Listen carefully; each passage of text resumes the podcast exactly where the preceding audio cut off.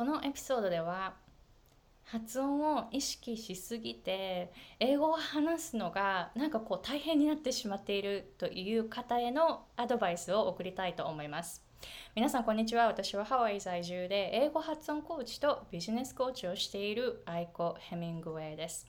So welcome to back welcome back to another episode. So before I jump into today's topic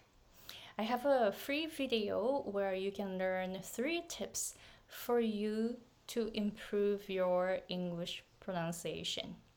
英語環境で働いている方に3つの発音のポイントという動画を現在無料で公開しています。本当にこれ無料なんですけどすごいこれ無料で見てもいいんですか？みたいな そういうですねフィードバックもいただくくらいすっごいこうボリュームのある内容になっています。この1時間半の無料ビデオではどういうふうに私が普段英語の発音を教えるかっていうのを紹介しています。でこのワークショップの録画はあのライブでえっと、Zoom で行ったものを録画しているんですけどそれを実際にあの見ることができます。であのこれあの Zoom で行った時この録画の中で実際にその Zoom に参加している方たちの発音をその場でチェックして変えていくどういうふうにしたらもっとこう発音が良くなりますよっていうアドバイスをその場で行っています。で特にあの使った単語は、えー、年の year という単語。皆さん発音できますか？耳？ear 年は？year 全然違う発音なんですけれどもこのワークショップのあの無料で見れるんですけれどもこのワークショップのビデオを見た後にもう一回私のこの発音を聞いてみてください。耳は？ear 年は？year この振動の違いが聞き取れるようになると思います。多くの方がそういうふうにおっしゃっています。なので、ぜひこの動画、無料ですけれども、本当に価値のある内容になっていますので、ぜひ概要欄の方からチェックして、で、えー、動画にアクセスしてみてくださいね。本当にあの自信を持ってお届けします。Okay, so going back to today's topic. えー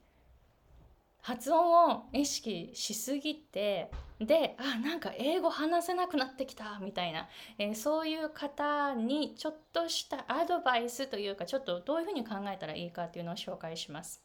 で本当昨日のことなんですけれども本当にあのプライベートレッスンをしていてで本当にもう上級者のもっと上のレベルの方に、えー、レッスンをしていて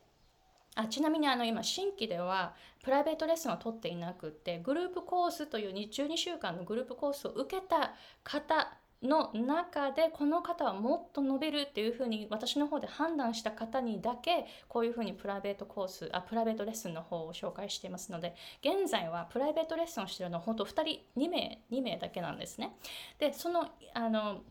1名の方とレッスンをしてる時にちょっとこの動画を作るアイデアが浮かんできたんですね。なぜならその方が英語あの英語の発音をものすごい意識しすぎてであなんか喋れなくなりそうみたいな風なコメントをしたんですね。でこの方はもう上級のもっともっと上のレベルなので私はあの超上級レベルっていうふうに呼んでるんですけれどもこの方がそういうふうにおっしゃった時ああと思ったんですよ。私もそういう時期あったと思って。そういう時期っていうか何回かそういうふうにあなんか発音のこと意識したら全然話せなくなるみたいなことが本当に何回も何回もあったんですね。でそれは何かというとつまりは今までと違うことをしてきているから違うことに気がつき始めた。でその気がつき始めたことっていうのはもうすぐにこう気がついてるけどまだすぐにはできないからこうもどかしい思いになりますよね。だからあ分かるんだけどできない。あなんかここを考えてるとどんどん話せなくなるっていう状態に陥ると思います。でもこれって本当すごいいい状態ですよねだって今まで見えてなかったことに気がついてでそれができなくてちょっともどかしい思いをしているだけだからあのここここここを練習したら次のレベルに行けるっていうことなんですよ。So she is about to go to the next level, right? So this is why I'm so excited for her. なので、あのまずは次のレベルに行ってるんだっていう、その行ってる途中なんだっていうふうに、ぜひぜひ気がついてほしいなと思います。で、あのこれよくあの聞くことなんですけど、あんまりその発音を意識し始めると話せなくなるから発音はもう本当に気にしないで話したいっていう方が結構いらっしゃると思うんですね。もちろんその道を選ぶのであればそれでいいんですけれどもその意識して話せなくなるから嫌だっていう状態に陥った時2つの選択肢がありますよね。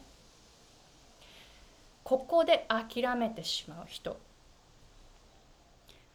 諦めないで続けてそれがもう普通の状態になって発音も意識しなくても本当にしっかりと本当クリアでアキュレートな発音になっていく人この2つに分かれるんですよね。私たちはその脳が生命維持機能をあのあのこうこう出してきますからこういう新しいことをしちゃダメっていうふうに言ってくるんです。新しいことはどんどん排除したくなるんですよねだからあ発音意識してると話せなくなるじゃあもう発音はやめようもう意識しないでいいやっていうふうになならせようとしてるわけですよ脳は新しい言語を学ばせたくないので新しい音っていうのを排除したいので本当にもう発音の練習をしていても居心地が悪いという状態に陥る方が本当に多いと思うんですね。私もそうだったので 本当によくわかるんですけどあのそこを突破しないと次はやってこない。でも多くの人はその突破する前に諦めてしまう。これ本当あの発音だけじゃないですよ。何に対してもです。人生のありとあらゆること全てにつながっているんですけれども何かを極めたい何か上達させたいっていうふうに思った時にそこのあの上達するところに行く行ける人とそこに行くまでに諦めてしまう人っていうそういうふうに分かれるんですけど諦める人の方が本当に多いんですよ。で本当にあの私もビジネスビジネスを学んでいてでビジネスもそうなんですよね。でよくあのビジネスはあの人生を考えることをすごい学ぶのでこのフレーズを学びました。Most people quit before their success. Does that make sense? ほとんどの人は成功する前に諦めちゃう。本当目の前にあるのに諦めてしまう。本当にだから発音も同じなんですよね。えー、なのでこのもどかしい思い You have to be